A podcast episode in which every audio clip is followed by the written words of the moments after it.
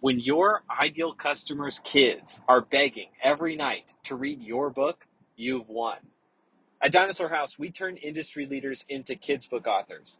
We don't do it because it's a super fun thing to do, although it is. We do it because it's highly strategic. Imagine if every night your customers are being asked by their kids to read a book that your company made. Talk about brand affinity. You're helping your customers connect deeply with the most important thing in their lives, their kids, over something that they are passionate about that has to do with your industry. If you want to have a conversation with us about how your brand could become the author of a kid's book, just hit us up, dinosaurhouse.com. Hit the little button that says schedule a story design call. And we'll have a jam session together on just what your company's kids' book could and should be. I'm Tracy Benson, CEO and co founder of Obsesh, the leading sports marketplace and creator platform for athletes. We turn athletes into entrepreneurs, and I'm a purpose driven entrepreneur. What's up, purpose driven entrepreneurs? It's me, your host, Timmy Bauer, and my guest today is Tracy Benson. Tracy, welcome to the show. Thank you so much for being on. Thanks, Timmy. I'm on. I'm so honored to be here. So I'm excited to talk to you, Tracy. Before we get into it, if you could just give our listeners a little bit of context on you, if you want to say something about your professional background, and then specifically, I'd like to know how exactly does your business work, as in what do you sell to who and how, and what's been your growth like? I've had a career that has spanned probably three key areas. I started out as a NCAA athlete that then played professional volleyball in the early days uh, and tried to make a career out of that. That crashed and failed, which I'm telling you that because that's important for today's yeah. discussion. Second, I went to work in the consumer business for Arthur Blank at the Home Depot and helped them build that company into a scaled company. So I got this like deep experience around retail and set up and built those markets all across the country. It was amazing. Then I went in and I said, Hey, I want to be the world's best marketer. And it was at the time when marketing was just really coming to a digital space and landscape. And so I had the benefit of like seeing the early starts of YouTube and Twitter and being their first advertiser. And then I went to Best Buy where I was the head of digital there and really what I would say is stopped floating the river and figuring things out, but really took my career and took it to the next place. And so then from there, I decided I wanted to be a part of the revolution out in California and I wanted to help build some cool young brands like uh, Beats and Monster and GoPro and Seek Thermal and came out to California and started to build those into global icons and came back to a problem that I see existing, which is same problem that I had 20 years ago and millions of athletes have had and get every year is they can't athletes can't turn their skills, those high demand skills into a business. And so I launched Obsesh. And Obsesh makes that easy and we want to be the entrepreneurial platform for athletes worldwide. I love that. Why do you think it's so hard for athletes to turn to to turn their skills profitable? You've got a great uh, question here. Athletes are really good. They have perfected their mind and body to a skill set that is about athletic performance. Sure, you know, 450,000 of those athletes who are what we call NCAA athletes go to college. Some go four years, some go two years, some go one year. Their purpose, like their purpose driven plan, is to be the best athlete in the world. And the challenge has been it hasn't been easy for them to monetize those skills. Yeah. And so it's just really been in the last since the start of social media where fans and consumers want the athlete, they're seeing the personality, they want it. They want to be like them, look like them, train like them, know how they go through what they go through. But there just hasn't been a place that supports athletes. And unfortunately, the sports business was not built for the athlete. It was built for the teams, the leagues, the governing systems. And we're just flipping it on its head and we're helping take sports and putting the human back into it, connecting athletes with consumers to what I say is level up all their obsessions for athletes to level up their entrepreneurial career and for consumers to get that passion that drives the world. And both parties have never been able to connect because it's just too complicated. It takes so many skills. You got to be a technologist. You got to be like an SEO expert. You've got to like launch 25, you know, shows a week on YouTube. And how, how athletes, they're not good at content creation. They're not good at all the things you and I have to learn in the business context. So our platform just gives them a simple place. We're built for athletes by athletes. We know what they're good at, and we make everything else simple for them so they can drop in and they will help them do it all. I love that. And I love the premise of it that you want to help athletes become entrepreneurs. I have a friend who's a Olympic gold medalist and she work and she's got a book deal and she works a day job as a lifeguard. And I was like, I can't believe that you're working a day job as a lifeguard given like what you've accomplished in life. Yeah, I mean, let me share something with you, and especially with your listeners, because you're bringing up something uh, that's not known by everybody. Less than 1% of all the world's top athletes, that includes our Olympians who represent our country, who train day in and day out. That includes, you know, all kinds of athletes, whether you're a professional uh, gravel cyclist, you're the top triathlete in the world, you're a swimmer, you're a tennis player, most athletes, 99% of them don't make enough money to pay their sustainable bills on a monthly basis. And so it's so stressful for them. What they do, just like you said, your friend goes and gets a job lifeguarding. People go like myself. I went and I worked at a cattle auction because I wasn't allowed to make money. I was an athlete, you know, working for the NCAA, so to speak. And most people think athletes with these amazing skills make all this money. They don't. It's complicated and nobody's paying them. The only people getting paid are the 1%. And usually the 1% have a giant team around them to help them make all that money, like agents and brands and sponsors. The rest of them, they struggle to get by. And so that's what we're doing is we're helping them yeah. be able to drop in. We'll support them. Our team support them. Take all the barriers away. Remove all the side hustles and shit, and take a new side hustle, your own. I love that. Um, so Tracy, before we hit record, I was saying that I wanted to ask you about a particularly hard problem that you've had to solve within your business, and you brought up trying to raise money as a female entrepreneur. So could you talk about that for a little bit? You know, raising money in uh, in the venture world or whether you get it through banks or you get it through your friends and family or you know just like an athlete you're working as a lifeguard to put money into building your own podcast or your own content it all nothing's free in this world and so as a woman it's just been a lot harder uh, we're changing that and you know we're equalizing things, but it's been a lot harder for women to raise money. And a lot of it comes down to it's not that women aren't as skilled because the data shows they are.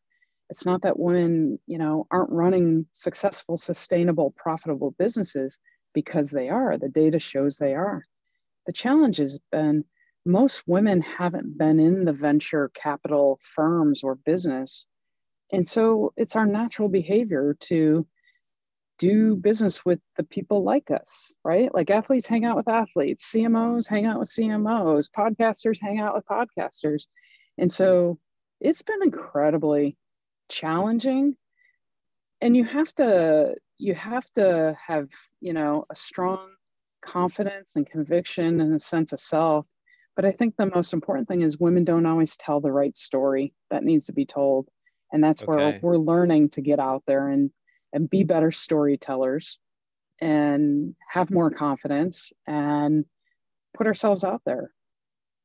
So I'm curious what exactly you mean when you say women don't often tell the right story. And then for any uh, female entrepreneur who's listening, what would your best advice be for things that they should start doing more of or stop or start doing less of um, when it comes to trying to raise money? That's a great question. I would give two pieces of advice. The thing to do more of is know your why and communicate your why.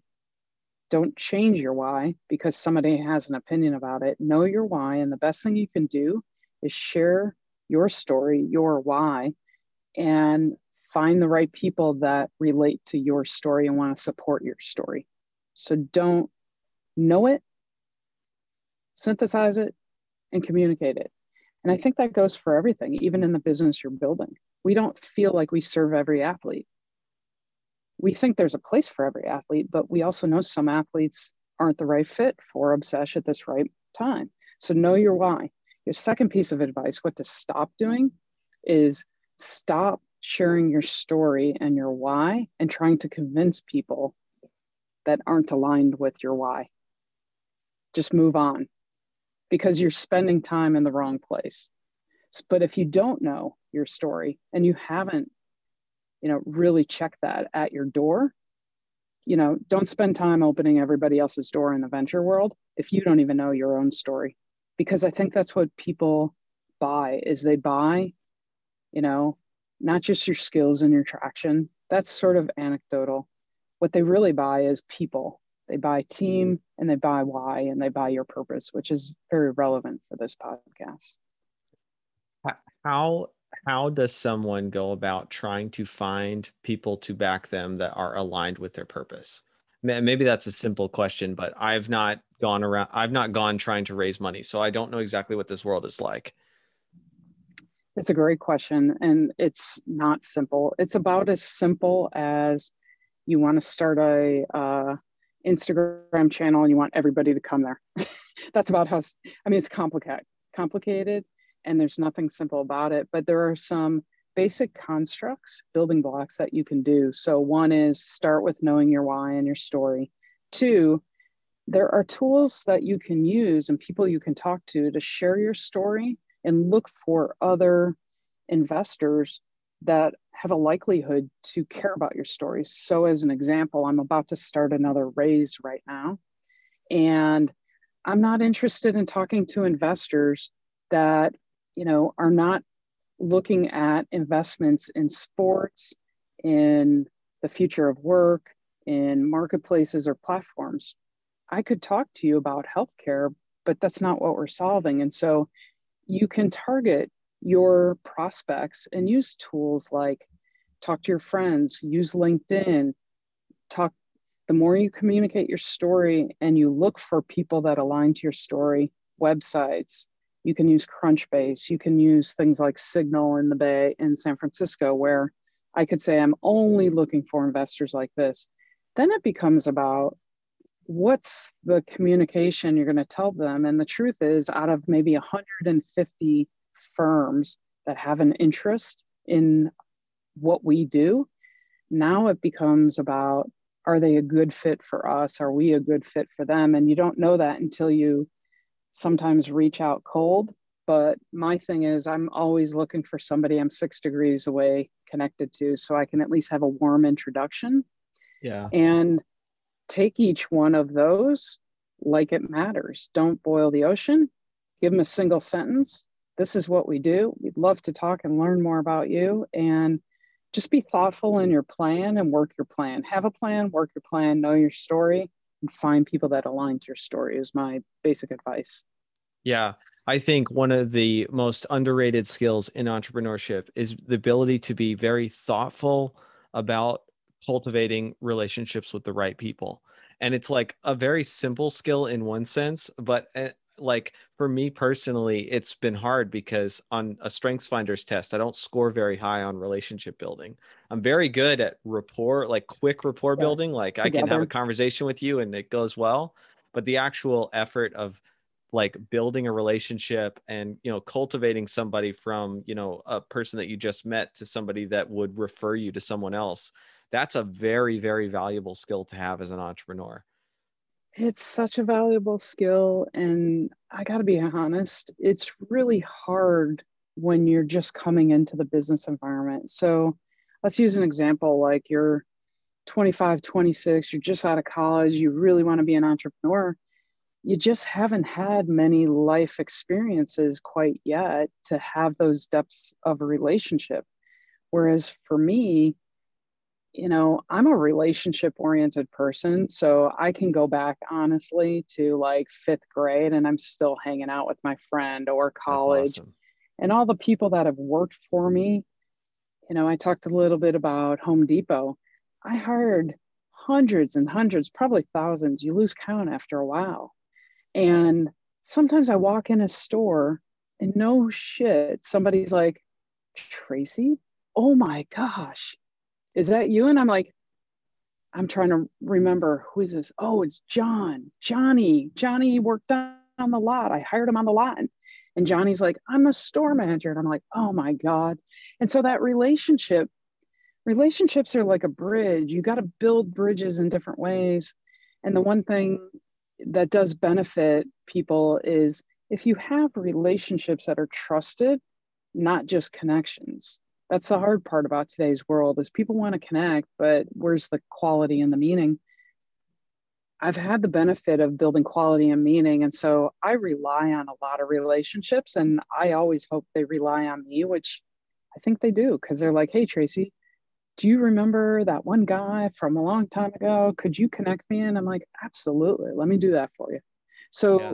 my advice to you and others that like don't naturally lean into relationships. Think of relationships not of helping you today but relationships i promise you life is a journey. And the relationships you might not see that person for 2 years or 5 years but you'll always be able to come back and connect to each other. So take the time to get to know people even in a short way because that relationship somehow will come back and you'll want it, they'll want it, and you can provide good value to each other. Uh, and you got to work was, at it if that's not your your normal, you know. A hundred percent. Oh, that was so good. So Tracy, the reason I started this podcast is because I wanted to ask purpose-driven entrepreneurs the big question of what it is they're really living their life for. So when you think about a question like, how do I want to be remembered when I die? Or what am I really living my life for? What jumps out to you as most important? Impact relationships and impact. If i can what? yeah. Yeah. I mean what really jumps out to me is making an impact on the business the people in the business. I mean at the end of the day obsesh is humanizing sports. We're just using technology to bring bring people closer together right? And those relationships that quality i want to make an impact so that when whether it's uh, this morning, I was talking with one of uh, our first employees, just graduated college uh, just a year ago. And he's like, wow, Tracy, I would have never thought I could be doing this because I had no idea this was possible. That's an impact that he'll remember. The athletes, that's an impact.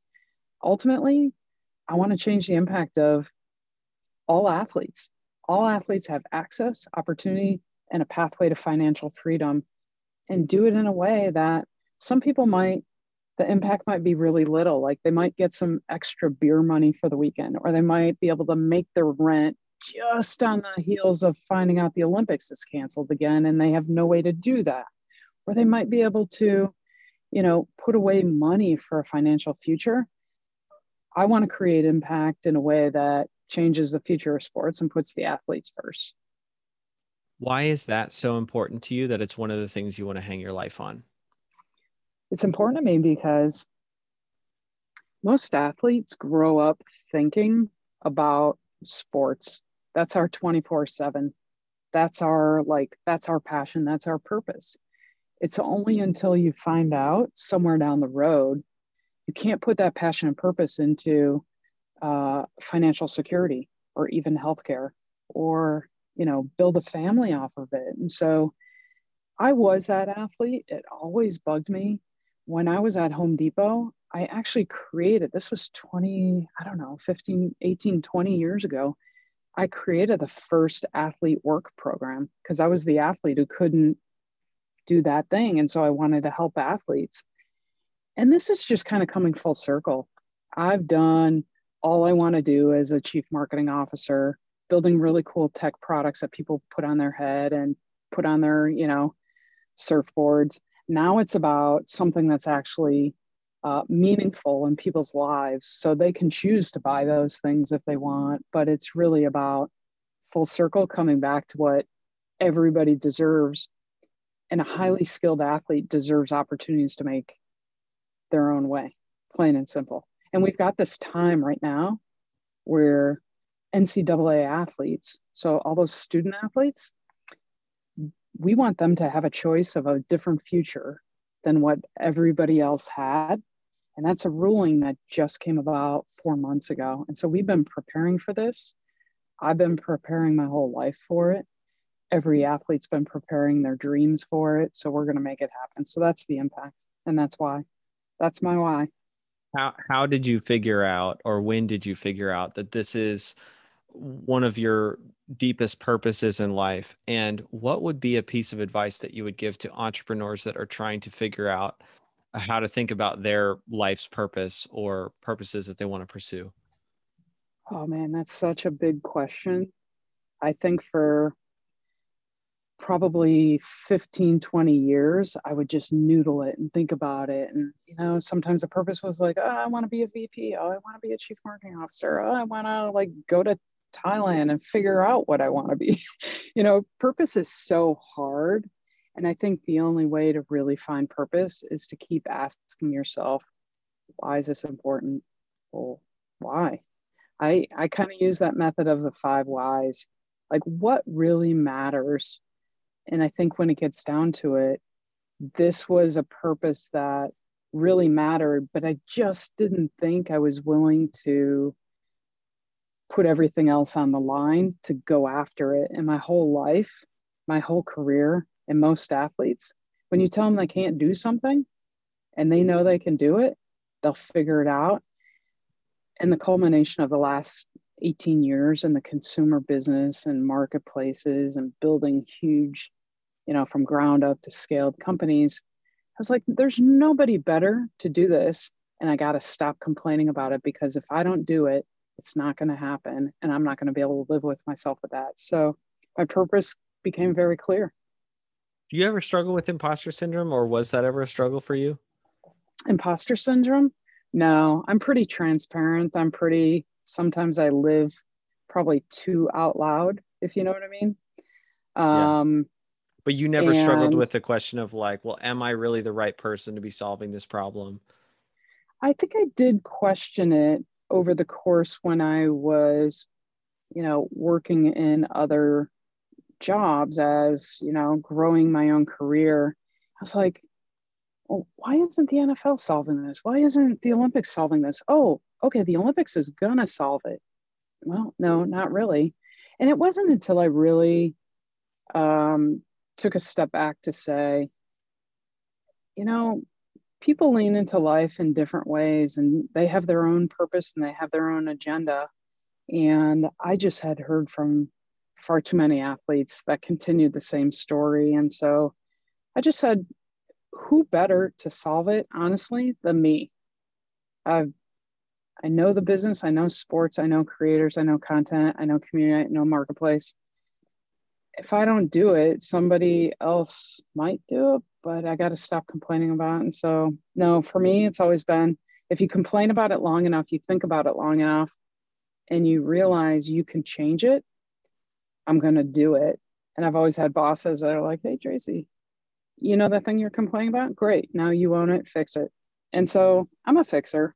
I'm a problem I appreciate solver those at the, bosses. At the end of the day, I've had you, I've you, had that too. Yeah, yeah. You need some of those, and sometimes you're like, "Oh man, I wasn't looking for that answer. I was looking for you to fix it."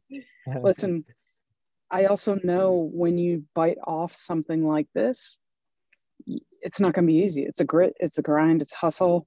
Um, you know and you don't have all the answers but that's part of the fun is i can lead in a sort of uh, a gray zone it doesn't need to be black or white and so that's actually when i i do my best work is putting those relationships around me bringing the creativity to life try it i always say if you fall down seven times get up 10 And Yeah. we're going to fall down seven times, no doubt about it, because we're paving a new way, doing new things. And for your audience, remember, falling down is learning. Just get back up and do it differently. Just keep Amen. going. This has been a really fun conversation. I have two for fun questions I want to ask you before you go, Tracy. The first one is I'm a kids book author. I believe that part of leaving a legacy is reaching kids. What's a topic or idea you'd make a kids book about if you could? And you don't have to share your really juicy one if you don't want to, but maybe you could just give me a taste of it. I want to give you a taste of it. So I'm going to paint the picture for you. It's Sally, the centipede. Okay. The centipede, I believe they typically have, let's call it a hundred little uh, arms. Sally, she's got a couple short. So she's not quite like the others, but she's got this tenacity. And she finds herself going on this journey, you know, feeling confident until people come across her and they're like, Whoa, Sally, but you don't have the right number of legs. Oh, Sally, you can't get up that tree because you're a little bit short on your legs. But Sally's almost like the hero. She's like, she doesn't even know what she doesn't have because her passion, her purpose just keeps driving her forward. And it's that. about tenacity and it's about, you know, I want every little girl to see themselves in Sally the centipede who just keeps going, keeps, you know, blazing new trails, new paths, doing new things. And when life comes along and says, can't do that, oh, you don't have this, you don't have that, Sally just keeps going. Yes, I love that so much. Um, okay, my last for fun question for you, Tracy, is what is something that you currently suck at that a year from now you want to be great at? Oh, gosh. Uh, the, I suck at a lot of things. I'm always the first to say, like, I don't have the perfection of a lot of things. Um, what I suck at, I would say, is this year's been a challenge and it's taken something that's really hard for me, which is we're now in this remote environment and I'm building a company by the sheer nature of the health crisis in our country. I'm building a company that's starting remote. I suck at trying to pull out innovation in this remote environment because I'm so used to building teams that collaborate, whether it be my team in Mm. Germany or a team in, you know, Chicago or San Francisco. People are used to being together. And now we're in this environment where we're building fast. And this year we have plans to hire more than 40 people. How do I build that in a remote Mm. environment and still get people feeling like the relationship is strong and it's there and you have time to have freedom about the cabin? So I'm going to say today, uh, by my own standards, I kind of suck at that, but I want to be really good at that because I want to pave a new path for a great company with a great culture and people that want to feel like they're together, not just on a Zoom room or a video, you know, that freedom to feel together. I got to connect you with a, a friend of mine named James Carberry. He runs a company called Sweetfish. Um, and that's been like a big passion of his. So they've been remote from the beginning. And one of his biggest passions was creating a team that feels like a cohesive, uh, like Together. like people that hang out, but they're all from scattered across the U.S. And I think he's done a great job with it. They're seven years in, and when I worked there, it felt like, oh my gosh, like you you you it felt as close as I think you could get to feeling like you were in an office environment. Uh like in a, in a good I would way. love I mean that. that in a good way. Yeah. See, there's a Um, perfect Tra- example. I need like great people around me to help teach me that. So bring it on. Yeah. Yeah. Well, I'm not saying I'm good at it. I'm certainly not good at it, but my friend James is really good at it. Tracy, this has been a really fun conversation. Uh, where are you most active on social that you would want listeners to connect with you? Great question. I would love for you to connect with me on LinkedIn, would probably be, you know, most relevant on the business side. So I'm under Tracy Benson. Uh, Instagram, Tracy Benson 2, because somehow I created Tracy Benson 1. I don't know what happened. So Tracy Benson 2 was my reset. And uh, please feel free to connect with me at Tracy at Obsesh. Think of all your sports obsessions, O B S E S H dot com, or find me anywhere else right here on this podcast. Love it. Thank you, Tracy. Thanks for being a guest. Thank you.